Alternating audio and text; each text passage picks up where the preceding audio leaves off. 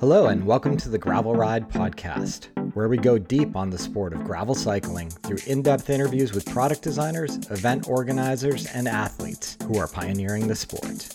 I'm your host, Craig Dalton, a lifelong cyclist who discovered gravel cycling back in twenty sixteen and made all the mistakes you don't need to make. I approach each episode as a beginner to unlock all the knowledge you need to become a great gravel cyclist. This week on the broadcast, I'm handing the microphone off over to my co-host, Randall Jacobs, who's got Anne-Marije Rook on the broadcast. She's the North American editor at Cycling Weekly. Randall will take us on an exploration on how she got into cycling, and from there into cycling journalism with fun tangents into competitive cycling, exploring e-bikes, and a bit of the gear nerdery that Randall is famous for. Before we jump in and hand that microphone off to Randall, I do need to thank this week's sponsor, Athletic Greens. Athletic Greens and A G one is a comprehensive daily nutrition made from simple, powerful ingredients. It's made up of seventy-five high-quality, whole food-sourced ingredients, carefully curated to nourish all the body's systems holistically. As many of you know, I've been an Athletic Greens user for many, many years, predating the podcast. So I've been super stoked that Athletic Greens has been a big partner for what I do. The key to A G one is that it replaces key health products in one simple scoop. A G one combines nine health products working together as one, replacing your multivitamin, multiminerals, pre and probiotics, immunity support, and more. That means A G one does more for your body and saves you time, money, and confusion compared to taking multiple unique products. And that is one hundred percent key for me. I do one scoop in the morning, mixed up with a little bit of ice, and I feel like I've got some of my nutritional bases started before I've even begun the day. If you're interested in learning more about Athletic Greens, go to www.athleticgreens.com slash thegravelride. For podcast listeners, our friends at Athletic Greens have given us a free year supply of vitamin D and five free travel packs if you order today. Simply visit athleticgreens.com slash the gravel ride to get your A G one on the way today. With that said, I'm going to hand over the microphone to my co-host, Randall Jacobs. Let's talk about how you got into this particular field. How did you end up as a cycling journalist? Sure, yeah. So I was actually uh, a real journalist before. Um, not that cycling journalists aren't real journalists, but uh, I did a lot heavier topics. Um, you know, worked at newspapers, just straight up out of college, became a newspaper journalist. And then uh, at some point, I think I was twenty-two, I started racing bikes myself. And when I did, I, I was looking for content, and I realized there wasn't a lot of women's cycling content coming out of the U S. So I started kind of dabbling with that on the side, and uh, then started writing for some different publications. And eventually Cycling Tips reached out and were like, let's let's do something. So we founded Ella Cycling Tips, which was the the women's side of Cycling Tips. Mm-hmm. And then, um, yeah, just stayed in the field. I quit my day job and started doing cycling journalism while still racing. And I've been doing it ever since, going on ten, eleven years now. And was your educational background in writing, in journalism specifically? What did yeah, you study? I did uh, journalism, German, and French. So interestingly enough, I get to use all of that nowadays. Are you native in any of those other languages? In Dutch. So I was born and raised in the Netherlands, the, the Balkan yeah. country. And then uh, lived in Germany for three years and then ended up in the U S uh, when I was almost sixteen. That's quite a skill to have, and makes me think of a joke about Americans. What do you call someone who speaks three languages, trilingual, two languages, bilingual, and one language? You have us Americans. I think a lot of people actually do, you know, they dabble in Spanish and, and some other languages. I think uh, you shouldn't sell yourself so short. True. Maybe I'm projecting a little bit. In my personal case, I studied six years of Spanish in middle school and high school, and was able to get by during a month stint in Peru, but it didn't seem immediately relevant at the time. And so later on in life, I moved to China and learned Mandarin, and being present and having to use it in day-to-day life just makes such a, a world of difference.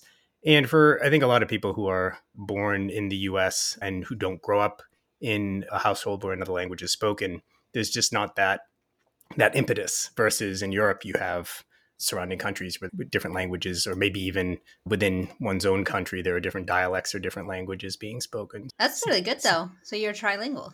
I wouldn't go as far as to say trilingual, other than in the sense of trying a little bit of Spanish and enough what I call cab driver Cantonese in order to be able to fool somebody that I speak some Cantonese before switching over to Mandarin.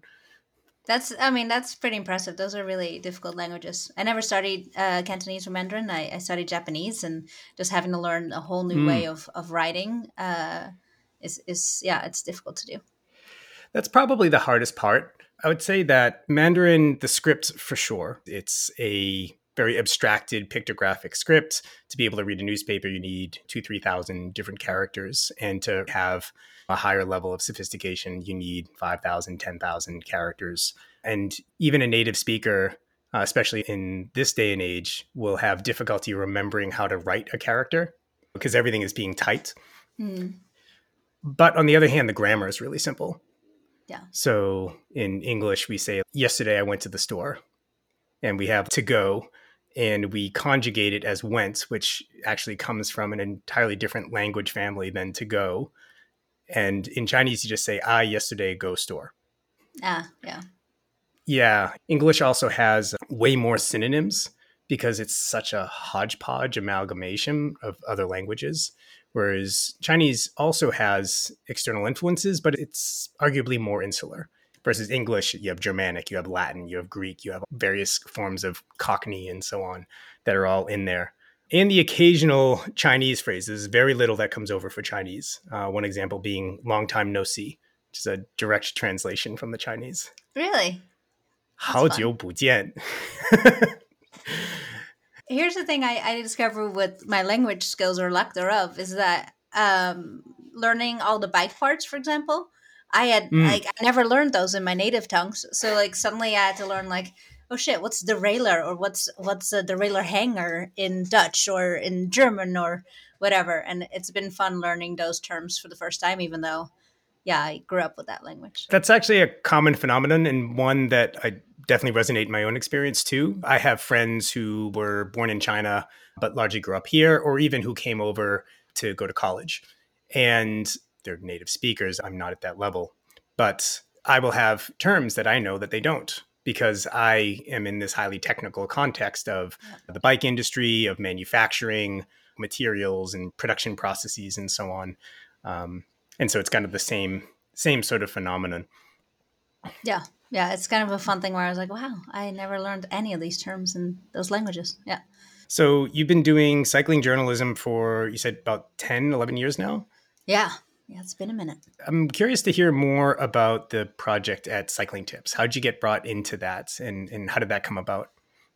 So they, uh, I think they found me on Twitter. Uh, Twitter was really where um women's cycling was was living for quite a while, because there was very little streaming, and you can watch any of these races live, so you follow them online. And Twitter had a really wonderful community of of women cycling fans, and it still does to a certain extent, but yeah, that's where it used to live. And I did a lot of, you know, uh I would watch races and live tweet, and, you know, uh was pretty active on on Twitter, and um was writing for Podium Cafe, which is a S B Nation site at the time, and they were looking to start a women's cycling component. Uh, and so they like reached out to various people, and, you know, did a job interview, and, you know, got going that way. And this was when? Who was there at the time? Kaylee and James and uh, no, this is before others. Kaylee. Um, oh, okay. This was, it was just uh, Matt, Deneve, and, and Wade. Oh, okay. Um, this is before Andy they... was there already. And then it was Jesse Braverman and myself who came on to do the women's cycling bit. Let's talk about women's cycling for a little bit. What are the areas in women's cycling that you find most interesting, most compelling, and that also you think that are maybe under-discussed, under-reported? Yeah. The nice thing about it, women's cycling, is that it's been growing so much in the last ten years or so, so that it's uh, people get to see it a bit more. And I think what uh, intrigued me about women's cycling from the get-go is just how aggressive the racing is, and how um, while there was a definite period of like Marianne Vos dominating, and then we had Anne van der Breggen, and then we have Anne Mique. The nice thing about women's cycling, I think, is because it has grown so much, is that you never really know who's going to win. And it makes the racing very exciting because it, it, like I said, it is so aggressive because the races are shorter. So you have fewer opportunities to make, you know, a break stick. So there tends to be more attacking, and uh, you you don't really experience that unless you're watching it. I think the nice thing about where we are now, we can actually watch it. And the Tour de France Femme showed this, like, watching women cycling is actually very entertaining. And, you know, in France alone, like, millions of people tuned in every single day. So it is, it's different. And I think that's uh, something we should celebrate rather than point out, like, you know, women's cycling is, is men's cycling, but in shorter distances. And that's not at all true. I think women's cycling is a bit of its own sport in, in terms of tactics and, and the way the races play out. And mm-hmm. uh, in cyclocross especially, that's been very apparent. You know, people have shorter attention spans. So if you can sit down for a, you know, forty-five, fifty minute bike race, you'll see basically what women's cycling is like on a on a heightened level. And it's extremely entertaining. You don't know who's going to win. There's a lot of good candidates. And uh, it's, yeah, it's aggressive from the gun. At least in the U S, it seems that women's cyclocross racing was most prominent most early. Mary McConneloug is one example I remember from my racing days. I don't remember hearing as much reporting about women's road racing at the time. Uh, maybe that was just what I was tuning into, but cyclocross, I remember getting similar billing to men's cyclocross. Yeah, I think the the heyday of women's cycling really was the nineteen eighties, early nineties. You know, we had the Course Classic and we had some some really great names. Um, and... that has dwindled down. There were a lot of lack of races. Uh, we've had some great road racers in the U S, you know, with with uh, Kristen Armstrong and uh, e- mm-hmm. Evelyn Stevens. And we've had some really, Mara Abbott and the Giro, like some really great road racers. You just don't hear about them as much. I do remember a particular race where I like looked to my right and it was like Kristen Armstrong, and I looked to my left and it was Evelyn Stevens. And I was like, ah, oh, this is going to suck today. it's, it's going to be mean, a fast it- one. Let's talk about that. Let's talk about your racing background. So you mentioned that you got into cycling in your early twenties. How did that come about and what was that like for you? Yeah, so I've uh, coming from the Netherlands, I've been a bike commuter since I was, I don't know, six. Uh, and so I mm. just like grew up on the bike. It's just how I got around. And in college, I just rode everywhere. And there were a couple times where people were like, hey, you should maybe consider racing or or doing like, you know, Grand Fonders or something. And I was like, ah, this is just my vehicle.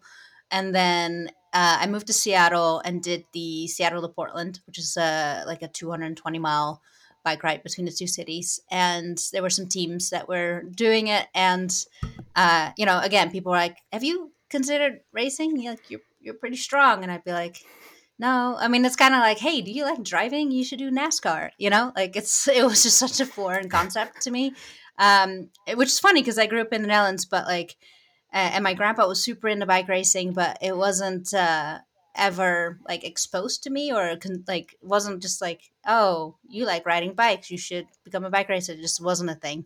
It wasn't really uh, a sport I was exposed to uh, in the northern part of the Netherlands. And so I was kind of intrigued and, and I had enjoyed training for the two hundred mile event. So I, I went to the, the tryout, so to speak, and start racing and as a cat four. And I remember my first race weekend was a double header, so Saturday and Sunday. And Saturday, I I think I got eighth, and I got, I was like, oh, okay, this is cool, top ten. And I was like, I wonder if I can get better. And the next day I got fifth. And, you know, that's that's all it took for me to get super into it and trying to see where, where I could take it. And uh, I think I was racing U C I like the next season. Um, oh, wow. Mostly, uh, or at first in cross, and then uh, road and track as well. But um, yeah, it's it's an interesting place to be in, in, in the U S in that you can be racing as a pro. And I use pro here very loosely because it's called pro level, but no one's actually getting paid to race their bikes. Like I would never yeah. consider myself a pro. Yeah. Uh, I just race in the U C I one, two levels. And it's kind of weird that we throw it all together um, when really, yeah, very few people are actually getting paid to to race their bikes. I definitely fall in that boat as well. I think my best season, I didn't quite break even as a as a pack fodder cross-country pro. Mid-pack was pretty good at the national level, and then you have good regional results here and there. Yeah. Yeah, I mean, a good season for me, it, like I loved crits, so that's where the money was at for me. You know, if I walked away with three grand at the end of the summer, I was pretty stoked. Oh, um, I never saw that that sort of money. And crits, yeah. crits always terrified me. It's a certain attitude that you have to have going into a crit, like a fearlessness that I, I don't know, mountain biking always felt safer for me. It is. It is. And I, I quit racing after getting injured too many times. Like you can only hit your uh, head so many times. And, you know, if, if I list my, my laundry list of injuries, it's it's definitely evident that, uh, yeah, crit racing is, is rather dangerous and asphalt is hard and, you know, trees don't jump out at you, whereas racers may. Yep. And uh, pavement is like sandpaper when you're skidding across it in spandex. Yeah, there's not a lot of protection there. Um, but it was all, it was all good fun. And, you know, I, I wish I'd gotten into it earlier in my life, but I had a, a lot of fun during my twenties and early thirties. What'd you love about it? Uh, I liked the the challenge of like the the personal level, like how fit can I be? How strong can I get? Um, and then there's the direct correlation between what you put in that, that you get out. Um, mm-hmm. And then, especially with crit racing, I liked uh, the team tactics. I liked the aggressiveness. Like I was definitely that idiot that went like super hard on the front on the first lap, just trying to get as many people off the back, and then like would go for preem after preem after preem, and then in the last two laps found that I had no legs left, and someone else had to finish it up. But um, yeah, I, I liked the aggressiveness. I liked. I, I'm really a team sports person, and I think road racing. Uh, doesn't get enough credit for the team sport that it is. And I think mm. like, personally, not to get on like a, a whole nother side spiel, but in, in no, Olympic No, let's do racing, it. Let's do it. Go there.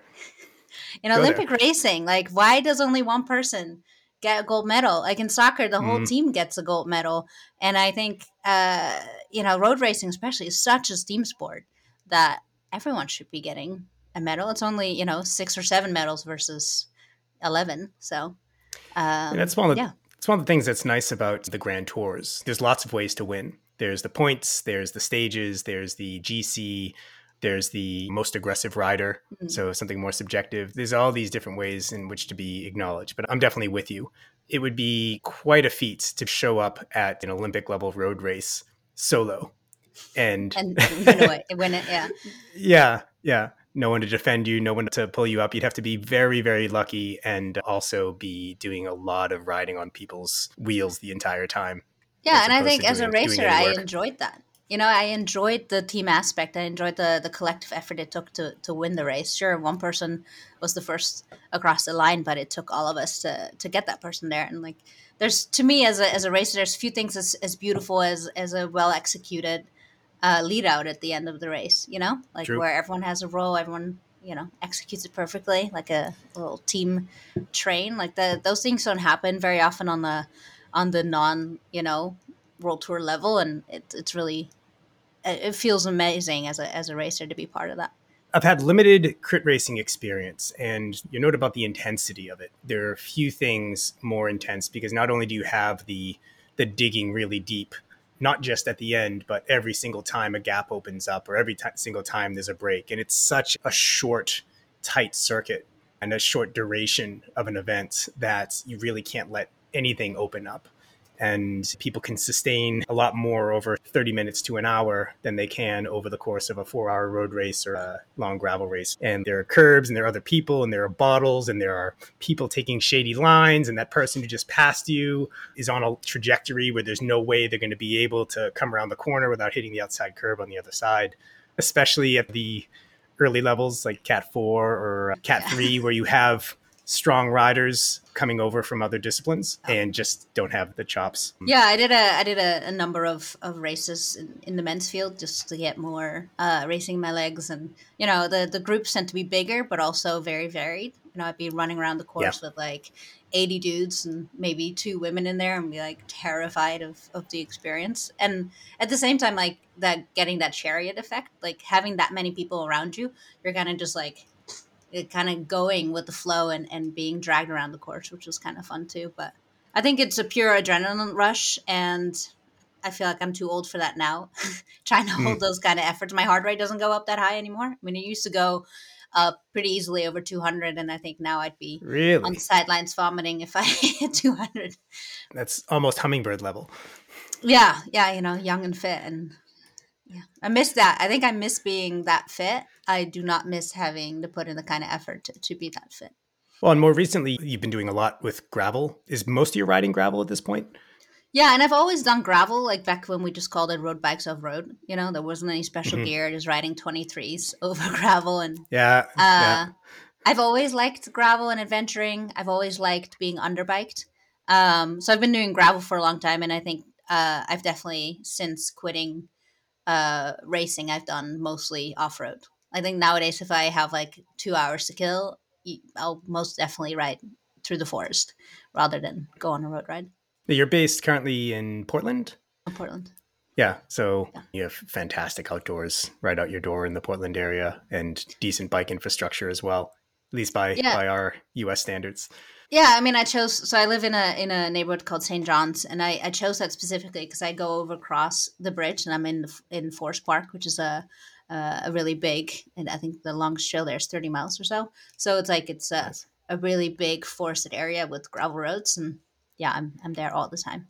Uh, I also really got into mountain biking after I quit racing. So, you know, like all all mountain. Uh, I used to do mostly X C, and definitely been working on my skills. And uh, since quitting, I just it's nice to be away from cars, I think, is, is the, the gist of that. Yeah, I think that in addition to the exploratory element of it, is one of the things that led me to transition to primarily gravel riding. And I do think it's a major reason why gravel cycling has taken off in general. Not only are the Absolutely. bikes really versatile, so if you're only going to have one bike, well, you can do all these different things. But then also, I remember reading a study um, some years ago, a university study that was looking at the reasons that people cite for not riding more. And safety is always number one by far. Um, I think that study was maybe eight or nine years ago. So in a few places, the infrastructure has gotten a little bit better, but still not enough. And the attitudes of drivers have gotten better, but still you get out of a certain zone of safety and you still have people angry at you for being on the road. Yeah. I mean, like as a lifelong commuter, I've been hit quite a few times. I got hit twice during the pandemic alone uh, while Jeez. riding around town. And so, uh, It, the say, yeah, I understand the safety thing, thing one hundred percent. Like you don't uh, want to take your life in your own hands when you're out riding, and uh, it, it's it's a big problem in the U S that the infrastructure is still so lacking. And on one hand, you're telling people to, you know, go get on your bike and be more sustainable and healthy, and at the same time, they're not offering a lot of uh, insurances in terms of, you know, uh, infrastructure and whatnot to to make that happen. Yeah. Now, I'm, I'm curious, as a journalist, what have been some of the areas that you've found most interesting to report on, or that, you know, you've been able to dive into as a consequence of having that credential? Mm. Uh, I'm, I always love people. I, I, I like to know what makes them tick, you know, especially those people on, on like the, the very top end of the sport. Like what makes them tick? How, how are they able to do this? And at the same time, uh, this year, one of the things I've been really interested in is um, e-bikes in terms of like the the regulations around um, lithium-ion uh, batteries and, and the, the fact mm-hmm. that there's so many fires, and then the legislation around it, and which there is none yet, but that's coming. And so uh, looking into a bit more of where these bikes are coming from and, and what it takes to... to control these these devices a bit more has been very interesting. And it's not something that gets a lot of reads or gets clicks and whatnot, but it's something I find very interesting because it'll have a lot of uh, repercussions, I think, in, in the next couple of years as to which e-bikes are on the market, which products you can and cannot buy, and uh, hopefully the safety of it all. What are some of the things that you've uncovered in that exploration? Well, the fact that there is absolutely, at the moment, no legislation whatsoever uh, for the consumer. So you can buy whatever you can find on the internet, and there's mm-hmm. there's no guarantee that it's not going to set your house on fire. There's no safety around it. And that's that's changing right now. New York City is currently uh, considering banning the sale of secondhand or uh, like untested uh, products, which would have massive repercussions because there's like sixty-five thousand delivery workers in uh, New York City alone. And these people mm-hmm. are mostly relying on e-bikes to do their jobs, right? It's their livelihood. And so the moment you, you control these products, it, it'll have a financial impact on these people as well, because, well, third-party testing and safety devices, it costs more on the on the manufacturers, and therefore it'll have a higher price tag, price tag for the consumer as well. Um, But at the same time, you know, they ha- are also dealing with two hundred fires already this year, um, specifically just, related just to... Just the city of New York? Yeah, just the city of New York, relating to um, e-mobility devices like e-bikes, e-scooters, hoverboards, e-unicycles, that kind of stuff, which is a lot. You know, that's a lot for one city, specifically around these mobility devices. Sure, especially when you have such immense density. So a fire in New York City is not exactly. a standalone house. That's oftentimes a building with dozens of families, and a lot of people get displaced. Yeah, luckily they've they've only, I should say that in, in quotation marks, they've had six fatalities and, and over one hundred thirty uh, injuries related to those fires. So relatively speaking, that's not a high number, but it's it's something that could be prevented with proper legislation. So I think for me, what's interesting is just like, The, the the concept was that you can just import products that don't get tested, and you know, people will buy them because it's popular and it's it's uh, affordable, and, and there's a reason, you know, items cost as much as, as they do, and you know, as as someone who uh, creates consumer goods. So yeah, anyway, that's that's a long-winded way of saying that's been a very interesting uh, passion project of mine. Well, on that particular topic, I know that there's there's also kind of a cultural backlash against, say, in New York City, these e-bike service providers out doing deliveries. And if you look at who it is that is taking on those jobs, generally immigrants, generally it's the first opportunity that they have in order to survive and make a living, getting a foundation here. So it's not as easy as simply, we're going to ban all these things. It's somebody's livelihood. And it, like as you said, it's a... It's a culture issue. It's a class issue. It's it's not n- not as simple as like, well, these items are unsafe, so we'll just ban them. No. And that kind of speaks to broader issues that we could talk about in the bike space. Like we have this concept of a sidewalk bicycle. A more pejorative way of saying it would be a bicycle-shaped object. So these are bikes that are generally built to a very low standard, generally sold through non-specialty retail, poorly assembled, and even if they were well assembled, generally of parts that are of questionable quality, so poor braking, things like this. And they aren't required to hold up to the same standards as a bicycle that you buy at a bike shop that is designated for commuter use or other sorts of use. And in the more premium end of the spectrum, which for a lot of people who aren't cyclists would be any bike that's more than three hundred dollars, four hundred dollars, there's detailed I S O Uh, International Standards Organization criteria for testing that. But that's another example of the same thing where, well, you could require that all bikes be built to a certain standard, but then new bikes would be inaccessible to lower income demographics. Though frankly, I think another outcome of that would probably be that you see more refurbishing of better quality, older used bikes. Yeah. And so that could be a net positive, especially given it that is. They're likely to yeah. hold up a lot better. Mm-hmm. So so that's another area. It yeah. Is. I mean, to that, like I get asked that a lot, and, and we've, we're about to enter another recession. Um, it's it's apparent in other countries already, and, and we're headed that way as well. And and so a big topic becomes budget bikes. Like how much do you spend on a bike?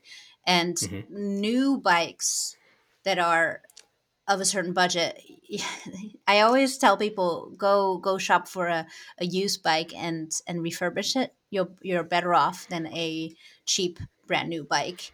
And there, I think for a long time there was this this rather like attitude towards buying secondhand uh, products, especially you know around carbon bikes. Like people were mm-hmm. worried that they were broken or cracked. And I think there's a huge misconception around carbon specifically in in terms of the strength, and like a carbon bike, if it doesn't, if it's not cracked, will last you an entire lifetime. Like they don't deteriorate. Like, you know, metals will corrode, and the resin in carbon doesn't necessarily break apart. Like if maintained well, a carbon bike will last you a lifetime. The end, right? You sure it breaks and you have to maybe get it checked over by uh, an expert. But I think uh, now that we have been in this carbon age for a bit longer, there's there's nothing wrong with a used carbon bike. I think that that is often true. There's a couple of challenges there, though. With a metal bike, if there's something wrong with it, you generally see it, unless it's cracking. Uh, and, and even a crack you'd be able to see, but you'd be able to see that with a carbon bike too. But what you wouldn't be able to see is an impact that causes delamination in a tube, but doesn't result in visual cracking or damage. Sure. Um, the construction has gotten much, much better. So they are vastly more reliable. but there's been this push for as light as possible, which means there's not a lot of buffer and there's a lot of higher modulus carbons that are not as impact resistant. So I agree with you that the concerns are overblown, but at the same time, actually, this is something that I was talking to Kaylee Fretz about when he was on not too long ago, the merits of metal bikes. And I think that especially on the more economical end of the spectrum, it would be great to see more steel bikes. Oh, for sure. I love, I, I myself, steel roadie. I I, think I lo- would love to have a titanium bike for sure. Um, I mm. just think that from a sustainability point of view, for the last, I don't know, ten, fifteen years, we've been cranking out one carbon bike after another, and yeah. they're not being recycled. Uh, because, mm. well, you can, but it's very, very cost prohib- pro- prohibitive to um, try to get around the re- resin and recycle that carbon. And so mm-hmm. I think I would rather see some of these older frames be picked up and, and reused in one way or another, um, you know, slap a new group set on and it's a good bike. I'm also um, privileged in that in Portland, we have a great company called Ruckus Composites, and mm-hmm. they... for for a fee, but it's not a significant fee, they will scan your carbon frame to make sure there aren't any uh, cracks or whatever that, that you can't see um, simply with your eyeballs. That's a great service, and one that if anyone has access to, if, especially if they're buying secondhand or if they've crashed, absolutely worth it. The cost of not doing it is potentially nothing or potentially catastrophic. Yeah, yeah, and I think I'm, I'm more worried about people buying these really cheaply made carbon bikes because they're like, it's carbon and it'll be good. And I'm like, there is such a thing as bad carbon, and uh, budget bikes that just, um, yeah, they, they don't stand the test of time. Whereas good carbon bikes will, like I said, last your lifetime. Uh, obviously, you know, metal is, is this, is the safer bet, but um, yeah, we, we just have so many carbon frames out there right now. And I just don't, don't see them being used, ending up in landfill. I don't know. I think that's one of the things that if I could ask the industry to do anything, it's to be a bit more uh, sustainable in, in what they crank out and, and looking for the opportunities to recycle some of the products that they create. There is talk about this within the industry. Craig was at the People for Bike Summit, mm-hmm. and there was a lot of talk around sustainability. It may have been more around packaging and the like being discussed there. Some of this is the facilities haven't existed. So carbon recycling, for example, you need specialized facilities. Fortunately, there's new ways in which recycled carbon can be utilized because it is a degraded material, right? Yeah. So you're not going to get the long, pure fibers that you're getting purely homogeneous resin with and so on. So you need to be able to create forged carbon components and the like, and you're starting to see that. Um, but that whole recycling infrastructure, like all recycling infrastructure, for the most part in this country is not keeping up with the sheer amount of stuff that we're creating and discarding.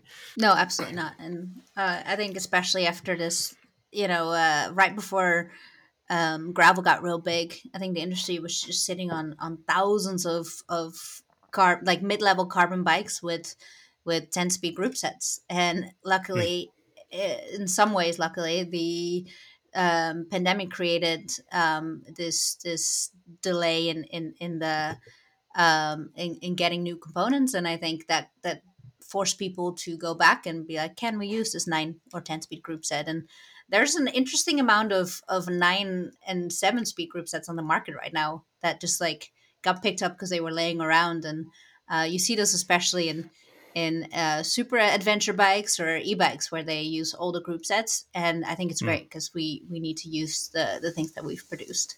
You've been following some of the supply chain Uh, of changes. course, of course, yeah. yeah. I mean, that's been the story for the last few years for the industry, and uh, it, it is a struggle. I, I can't imagine being one of those businesses that that relies on, uh, you know, uh, pretty much anything at the moment. But uh, seeing, see, I think it's it's really fun to see some innovations happening around um, using the stuff that we already have, and. Uh, There's a lot of, you know, maybe I'm just a super bike nerd, but a lot of different ways you can get more gears out of a, you know, seven speed derailleur, or like, you know, using microshift and, and using all the different um, uh, like innovative uh, little handy tools out there to, to make what's old new again. Yeah, one hundred percent with you there. And some of the organizations that we've sought to support as a company have been around taking old bikes and making them new again. Yeah. Uh, and downtrip sh- shifters. I've been seeing a lot of those and, and just like old friction shifters being used again, which I thought was very fun because uh, it's a cheap way to build an adventure bike. You know, you just go with, with uh, straight up brake levers, no shifting in, the, in, in your handlebars, which leaves more room for bags and whatever else. And then Um, little bar end shifters or downtube shifters, which never thought I'd see those come back again. Yeah, also provides a lot more options in terms of what you can spec because there's really only three major players in that space currently, SRAM and Shimano being the dominant two. What uh, what's the coolest thing you've seen done with a with a thesis frame? We did have a rider do this really stunning metallic flake paint job with a painter out of the Boulder, Denver area. So those sorts of customizations have been neat. Otherwise, we have a lot of people who've done extended bike packing trips. We have a channel in an online community that we helped to set up, which is dedicated to bike packing. So there have been whole reports on people's setups, and that's been really cool to see. One that has become normal at this point, but I think that we were relatively early with, was dropper posts. So mm. had a, a dropper post and second wheel sets. So had a hypothesis early on that people would have a single bike for a lot of things. And about fifty percent of people got two wheel sets, and pushing ninety percent of our riders have gotten dropper posts. Really? That's, yeah. That's a, surprises me. That's a, a large percentage of people. Um, do they actually use them? Like, do they get shredded enough to where you need a, a dropper post? I've seen several examples of folks that have either discarded the dropper or who were really concerned about weight. And so they're trying to figure out how to swap it easily. But in general, like the typical response was, yeah, game changer.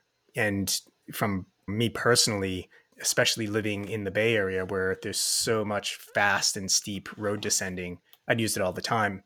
The argument that I make is add, say, three quarters of a pound. Mm-hmm. But one, you're you're faster, more confident, less likely to crash in all of those technical or high-speed sorts of situations. But then also, to be able to scoot your butt off the back of the saddle, you need to often compromise your saddle height a little bit. And so that means that you're no longer setting up your bike for pure comfort, pure efficiency, pure performance. And so that three quarters of a pound, I'm one hundred sixty-five, so I'm probably pushing, let's say, round up to two hundred pounds with gear and so on. Three quarters of a pound is, as a percentage, less than half a percent. So am I getting half a percent more efficient on a climb because I'm in the right position? I think that that's pretty plausible, never mind you know, the rest of the time. So that that's my pitch for droppers. I know that not everyone is sold on them, but I, I think that it's uh, it is the thing that makes a bike that is otherwise really good on flat and smooth terrain something that you can get really rowdy with. Yeah, I mean, I like to get rowdy on, on gravel bikes very much. It's it's kind of like my, my favorite thing to do is see how far I can take it. Uh, to the end, I will say, uh, you know, I've been, I've come around. I mentioned this to you in email, but I've come around on six fifty Bs finally. That took mm-hmm. me a long time uh, to get, but having that actual rubber does does allow me to get uh, a little more rowdy than than on seven hundred Cs. Yeah, and I I had shared some thinking about why that might have been, but I'm curious, what did you find different and hard to adjust to switching from seven hundred to six fifty? Uh, I think initially it was like, oh, this feels slow. And, um, mm. you know, given my background, I, I, I liked really quick and, and fast responses and lively rides. And it felt like it did the opposite.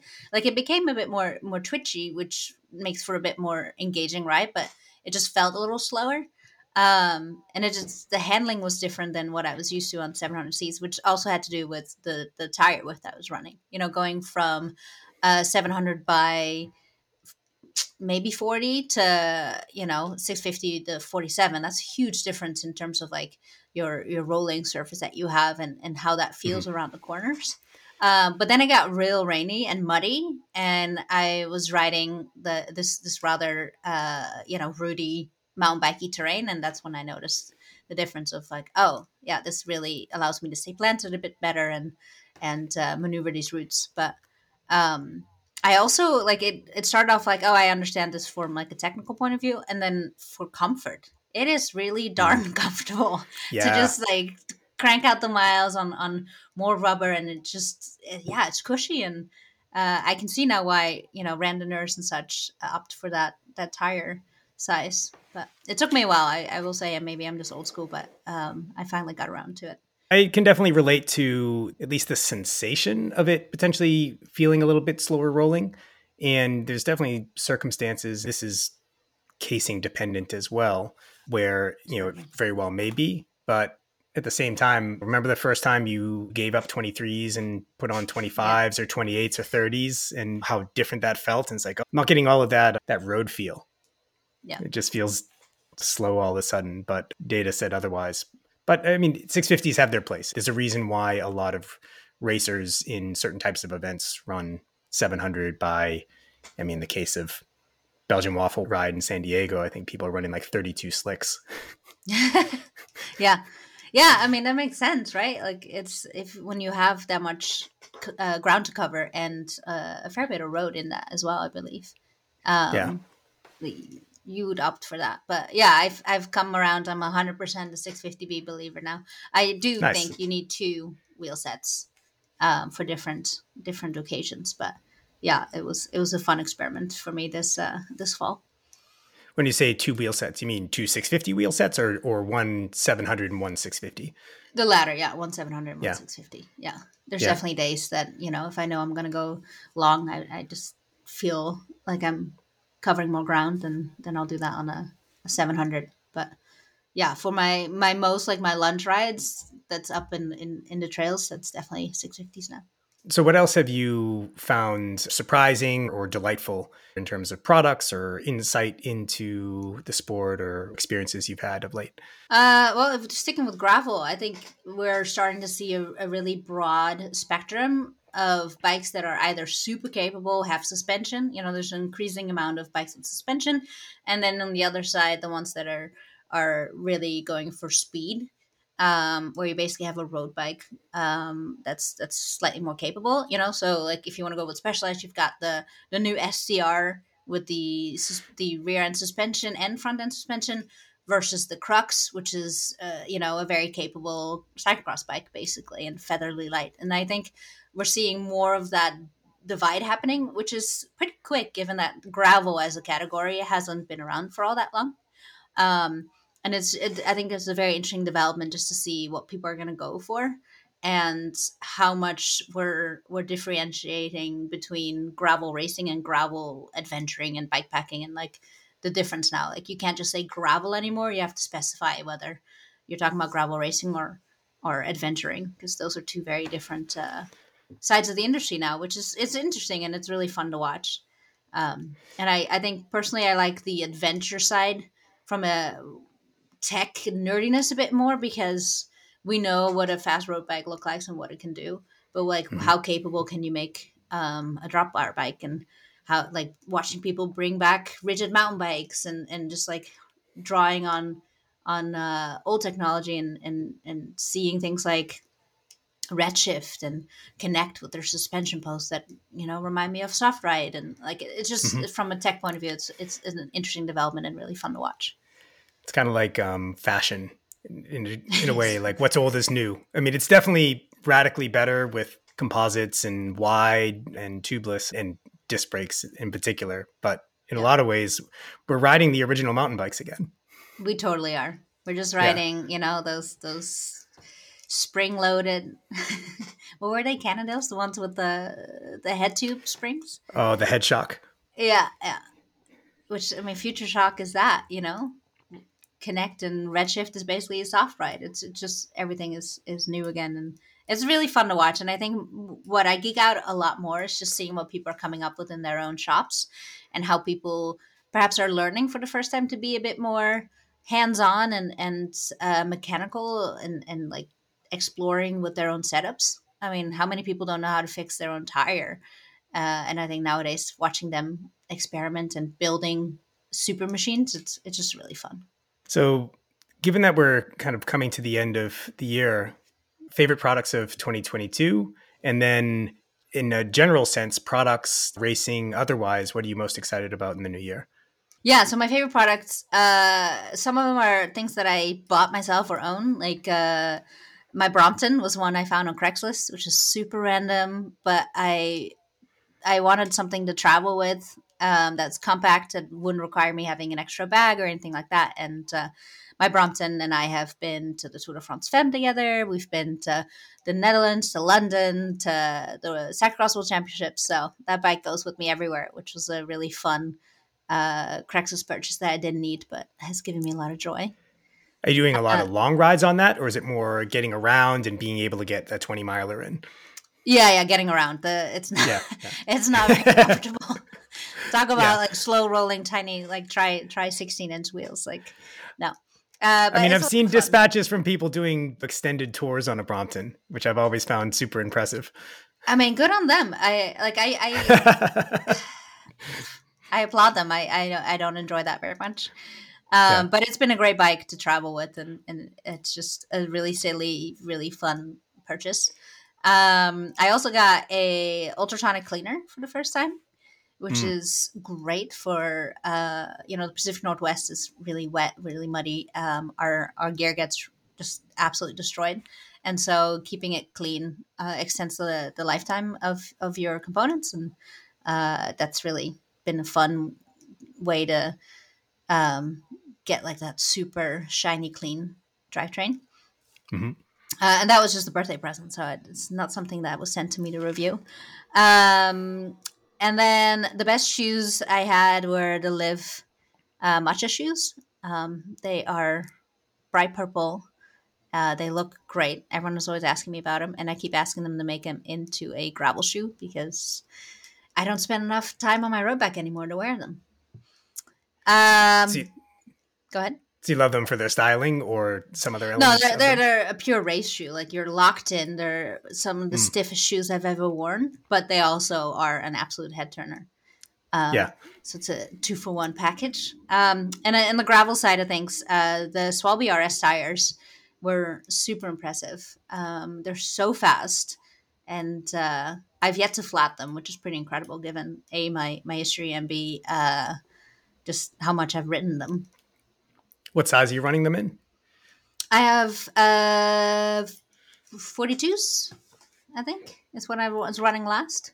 And I I mean, I took them with me traveling. Like I, I did the uh, Finland gravel, and mm-hmm. I did not know what I was getting myself into. And, and so getting a foul, like bringing a foul thread racy tire is a bit of a risk, um, but they did really well, and uh, they're probably the best tires I've had in a while. And I'd say in general the market has gotten so much better. Like the it's so easy to set up tubeless tires now, whereas like even two years ago I it was quite a struggle sometimes getting those seated in your in your garage. Yeah, yeah, absolutely. Though I, I will say, um, and this is a hobby horse I often jump on.